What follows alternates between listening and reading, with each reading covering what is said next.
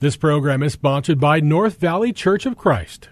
There's a message true and glad for the sinful and the sad. Ring it out, ring it out, ring it out, ring it out. It will give them courage new. It will help them to be true. Ring it out, ring it out, ring it out, ring it out, ring out. Good afternoon, folks, and welcome back to another episode of Redeeming the Time. I'm your host, Chris Macy, and I am the minister here with the North Valley Church of Christ. Okay, well, it is November 3rd, 2020. This is the day. The day where a lot of folks are going to go to the polls and vote. Uh, I know probably about half the country voted by mail or went early in person voting. I did that, my wife and I. We went in person to vote uh, last week. I didn't want to do it by mail. I don't trust that. Um, I'm sure it's most will probably get through, but I just I wanted to make sure that my vote was put where it needed to be, and Lord willing, it'll get counted. As we both did that, and I know a lot of folks did, but today a lot of folks are voting. My, I know my brother Jason, he's in Missouri. He went to uh, posted on Facebook that he was in line. And he was about 300 yards from the po- uh, the place to, to cast the ballot, and more people were getting in line. Oh man! So I'm glad I went early. I don't want to have to wait in those lines today. And I'm nervous. I'm, I'm nervous at every election, but man, I'm really nervous about this one. And everyone agrees. Uh, no matter what side of the aisle you're on, this is a decision on what direction our country will take. Uh, and I'm not going to lie to you. I'm not going to. Usually, I don't say who I'm going to vote for or tell you this or that or the other. Uh, are, if you're a Christian and you know the Bible, you know God's will. But I think this is so clear cut, obvious what you ought to pick. And I'm just going to show, give you one reason why there's only one choice to pick. One side says that abortion is okay. In fact, it's okay even after birth.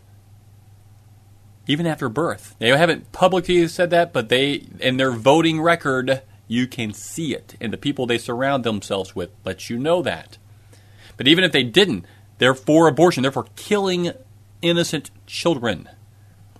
And the other side is against it completely. I'm against it. In my mind, that's murder. And it's wrong. So I don't have to say the name. You know what I'm talking about. So you know who I voted for. And uh, that's that's the deal right there. Now there's a lot more to it, and people can ha- say, "Well, what about this?" I don't, you know, that's fine, and we can argue those things too. But that one, that one, is a deal breaker for me with any candidate. Any candidate, if they're for abortion, I'm against them. I'm against them. So we need to vote. We need to vote, and uh, who's it going to be? Now, I think we should know today. I'm sure uh, there's groups out there that are going to try to prolong this and put it off and say this that, or the other. There's no reason. There should be no reason. We're we're not stupid people in this country. We have we can count things quickly and, and accurately. And if they try to put things off, that's in my mind red flag. That's a red flag. They shouldn't be doing that. All right, but this is not a political show. Uh, we're going to be talking about the Bible. And what I want to do is you're going to hear a lot of negative stuff out there today. A lot. So I want to encourage you today. Four o'clock. Now I record these early. I'm actually recording this uh, today, this morning, and you'll be listening to it at four o'clock. So most of the polls on the east side are closed. Four, five, six, yeah, seven. So I, they will be closing, and results will start trickling in at this point. But I want us to think about who we really are, our heavenly citizenship. When Paul wrote the church in Philippi, he emphasized that concept of citizenship. And this was due to the fact that the people of Philippi were very proud of their Roman citizenship. And so he reminds these Christians that they have a greater citizenship in heaven. And that's why I, want to talk about this. I'm very proud of my American citizenship. I, I, feel so blessed. Oh, so blessed to be in this country. We should all be feel this blessed. And I'm proud of being an American. But I should never allow that citizenship to trump, pardon the pun, my heavenly citizenship. Paul writes, Philippians chapter 3 verses 17 to 21, brethren, join in my in following my example and observe those who walk according to the pattern you have in us. For many walk, of whom I often told you, and now tell you, even weeping, that they are enemies of the cross, whose end is destruction, whose God is their appetite, whose glory is in their shame, who set their minds on earthly things. For our citizenship is in heaven, from which also we eagerly wait for a Savior, the Lord Jesus Christ, who will transform the body of our humble state into conformity with the body of His glory by the exertion of the power that He has even to subject all things to Himself. Now, the original name for uh, the city of Philippi was Crendus, and that meant the little fountains because there were numerous springs nearby. The region of uh, Crendus was rich in deposits of gold and silver. All right, right? Philip of Macedonia. You may recognize that name. If not, I'll tell you who he is in a moment. But he recognized the value of this region. And so in 356 BC, he annexed the territory, enlarged and fortified the town of Crendus, and renamed it Philippi, which means pertaining to Philip. Philip of Macedonia. Well, that's not arrogant. And he began working the mines with such energy that he secured more than a thousand talents of gold and silver every year. Wow, man. So, with this newly acquired wealth, he began to enlarge and modernize the Macedonian army that was his, as well as increase the boundaries of his country. Yet his military campaigns and expeditions were expensive, and he discovered the fine art of bribery. It is reported, uh, he is reported to have made the statement No fortress was impregnable to whose walls a donkey laden with gold could be driven. He sent this gold out like an advanced guard, and with it opened more gates than all his battering rams and catapults. The territory expansion began by Philip has continued on, uh, continued on. I'm sorry, an even larger scale by his son. And here's someone you will definitely recognize. His son was Alexander the Great. So, two centuries after Philip founded this city, Philippi, Rome conquered Macedonia and divided it into four political districts by and by this time the gold mines they've been exhausted. Philippi had been reduced to a, a small settlement. But in 42 BC, there occurred an event of such proportions that it would change the complexion of this ancient city. Following the assassination of Julius Caesar, there was a struggle for authority among Roman leaders. In vying for power, there was an historic battle that took place at Philippi in 42 BC. On the one hand, there was Brutus and Cassius, who defended the Roman Republic, and on the other side was Mark Antony and Octavian. Now, just a little side note Mark a- uh, Antony, that's the guy who liked uh, Cleopatra, and that's who I dressed up as for Halloween. I was Mark Antony, and my wife was Cleopatra but we didn't end it like they did. And so Mark Antony and Octavian, they were on the other side. They desired to avenge the death of Caesar. After two fierce engagement, Antony and Octavian were victorious. Go Mark. And Brutus and Cassius were dead. Now, I shouldn't say go Mark because uh, I agreed with Brutus and Cassius. They wanted to save the Republic. Anyway, Later, however, Octavian wanted to be the sole leader of the Roman Empire. Mark Antony, had by this time distracted by the Egyptian queen, Cleopatra. And battles between Antony and Octavian ensued. Both Antony and Cleopatra soon realized the hopelessness of their cause, and they both committed suicide. Octavian became the emperor of Rome. His new name was Caesar Augustus, and he claimed to be a god, and the people came to regard him as a god. Philip, or I'm sorry, Philippi, was then made a Roman colony. As such, it was a, a Rome in miniature, a reproduction on a small scale of the imperial, imperial city itself, often referred to as a Rome away from Rome. Her inhabitants received the full rights of Roman citizenship. This is what that included. They were free, they had freedom from scourging, freedom from arrest except in extreme cases, and the right to appeal to the emperor himself.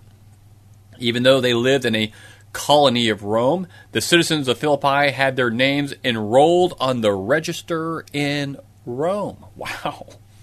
That's awesome. So the pride of being Roman became evident throughout the city. The language of Rome, which was Latin, was adopted by Philippi. The citizens loved to dress in the style of the Romans and kept up with the latest Roman fashions. Insignias of Rome could be seen throughout the city. The coins of Philippi bore Latin inscriptions. The inhabitants of the city enjoyed the protection of Rome from her enemies and were exempted from paying tribute to other countries. It was like it was likely, I should say, in the year of 50 AD. So we're, we're further along now. That the, when the apostle Paul he first arrived in Philippi and he was there because he had seen a vision from God. And in the vision, he saw a man pleading for him to come to Macedonia to help them. That's in Acts 16:9. There was no synagogue in the city, but he found a place where there were women gathered for worship, and he taught and baptized Lydia and her household. Uh, that's also in that same chapter. He cast out an evil spirit from a slave girl, but this infuriated the masters who were making a profit from her, the, the spirit that possessed her. And so uh, Paul landed in jail. Yet even here, Paul had opportunity to speak the gospel to the jailer, which represent, uh, resulted in a baptism of him and his whole household as well. And it is obvious when you read Luke's narrative there in Acts 16 that the spirit and atmosphere of Philippi was Roman throughout. Luke specifies that Philippi was a Roman colony in verse 12. When the slave girl's owner appealed to the magistrates uh, of the city, uh, they claimed Paul was violating Roman law. And when it was discovered that Paul himself was a Roman citizen, whoa, man, the magistrates became very nervous because they feared that Rome might be displeased with them if it got out that they had imprisoned a fellow citizen unjustly. Remember, you can't get arrested except for extreme cases, and that was not an extreme case. Philippi never wanted to offend Rome. They didn't want to. So they wanted to be like Rome, and they sought the approval of Rome. So when Paul writes his letter to the Philippians, it's now the year 61 AD, and he's been imprisoned in Rome, not because of what happened in Philippi, but the Jews in Jerusalem.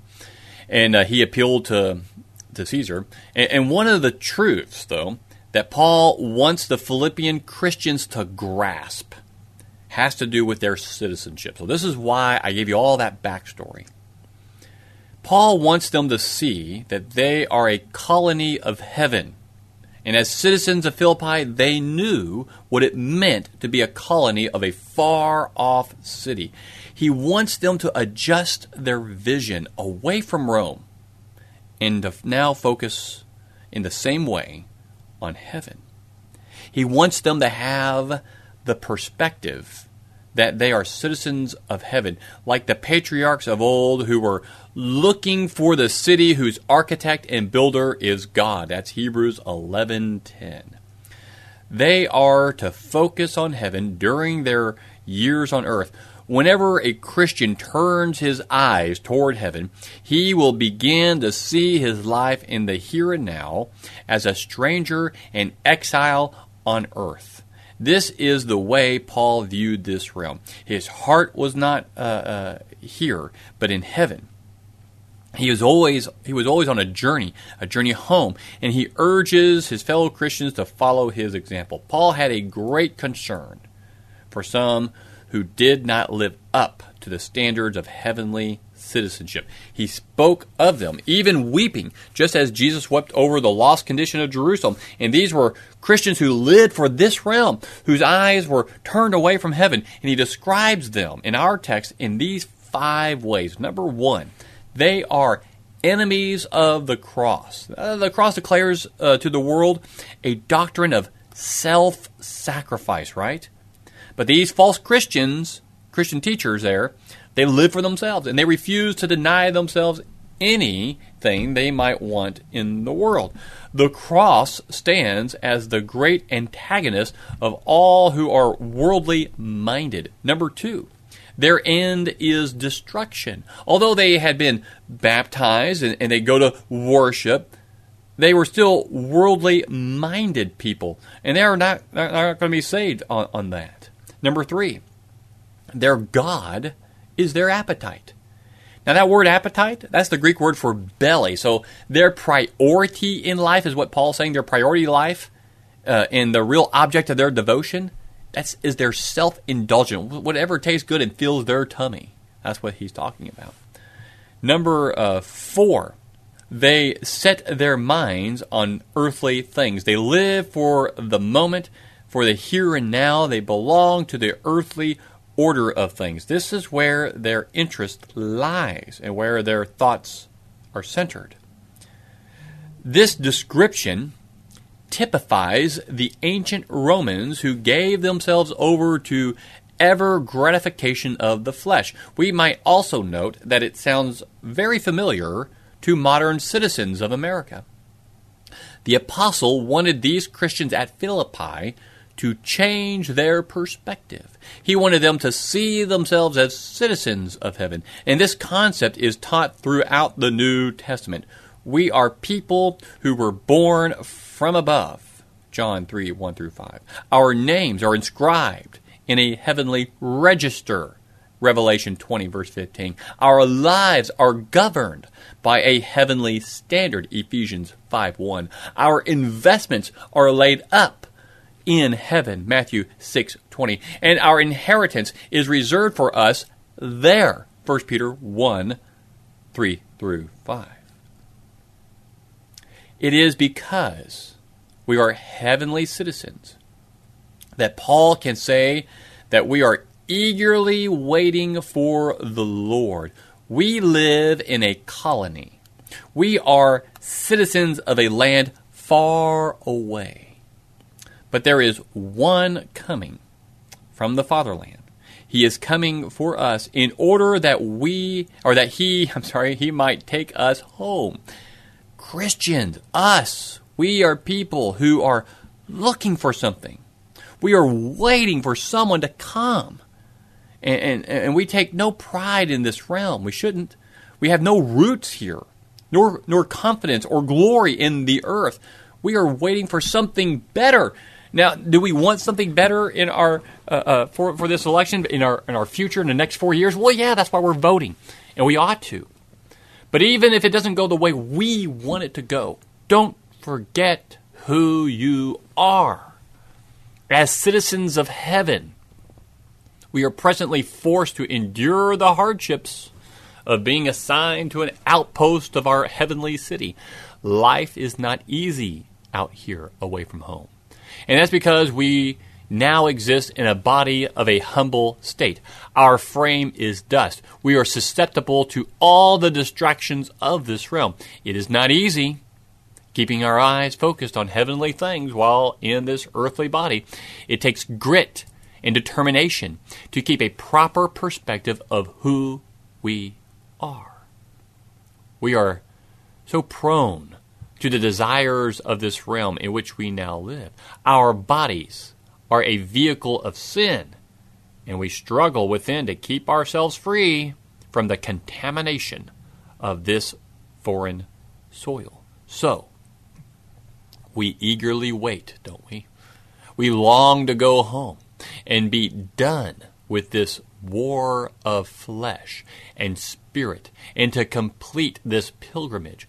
We are anxious for a transformed body that the Lord will give to us. It is a body that will be suited for an eternal and sinless existence with Him. He is coming back for us. And we can hardly wait until He arrives. That's because we are always, right? Always looking toward heaven. It is amazing that in these modern times, you know, we have witnessed the fact that so many people want to come to America. Many. Many will risk their very lives to get here. And the simple reason is this because they have a vision of life in this country that is, in that vision, is superior to their own homeland. If you and I, if we could gain the vision Paul had of heaven, then we would see how wonderful it is by comparison to what we have in this earthly country. If we could see heaven as he saw it, we would never be happy with the prospect of remaining here. Paul was moving toward heaven. He could genuinely proclaim, For me to die is gain. He would prefer to die. If he had his choice, he was anxious to go home. We can get so distracted by the glitter of this realm that we find ourselves looking away from heaven and forgetting the journey home. It is possible that we can actually fear dying simply because we do not want to let go of what we have in the here and now. It has been, what, almost 2,000 years, right, since Paul wrote his letter to the church in Philippi? Today, having Roman citizenship, does that carry any kind of clout in the city of Philippi? Or, I mean, in, the, in this world? No. What, what about the city of Philippi? Where is it? Well, it lies in ruins, right? The things in which the citizens of Philippi took pride in, they don't exist anymore. It was temporary. And that is also the reality for our American way of life. It's temporary. If we could only see things as Paul saw them. We could also live as Paul lived. And all, all the glory of this realm meant nothing to him. He left behind such earthly pursuits as wealth, position, power, prestige. He left all those behind when he put on Christ. He dropped everything that he once sought after and turned around and began walking home with his eyes set on heaven. In less than 100 years, no one will think much about you and me. They won't care about what kind of car we drove or what kind of house we lived in.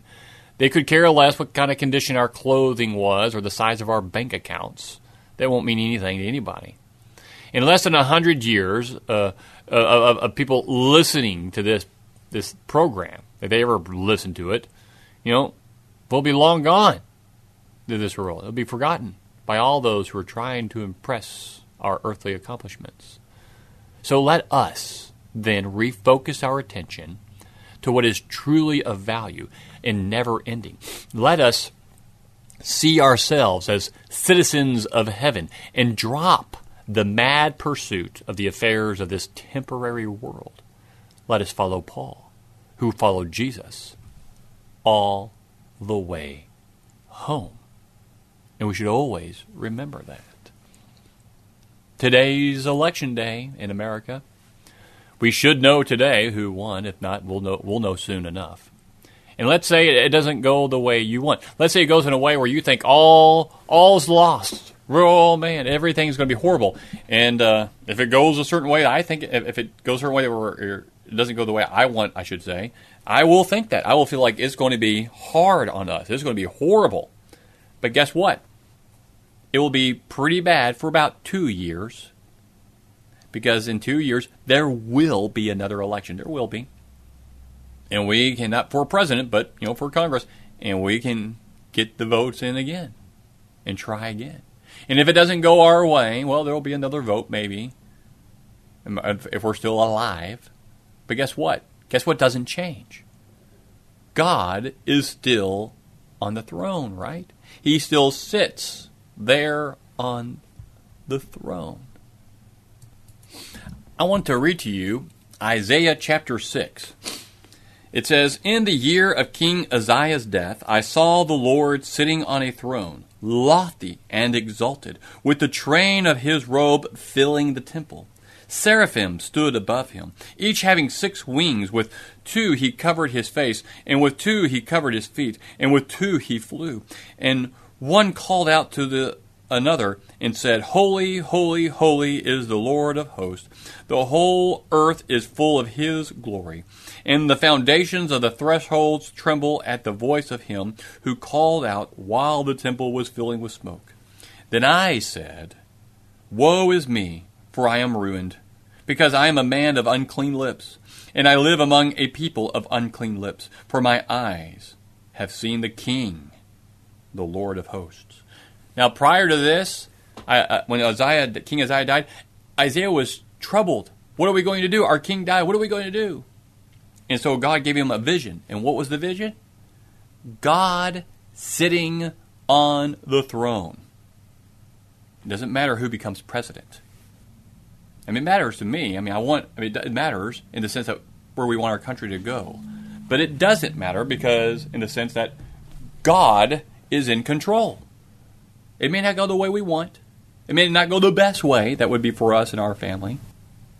But God is still in control. And that will always give me hope. Let's follow Paul, who followed Jesus all the way. Sin and doubt to sweep away till shall dawn the better day. Ring it out, ring it out, ring it out, ring it out, till the sinful world be won for Jehovah's mighty Son. Ring it out, ring it out, ring it out. This program was sponsored by North Valley Church of Christ.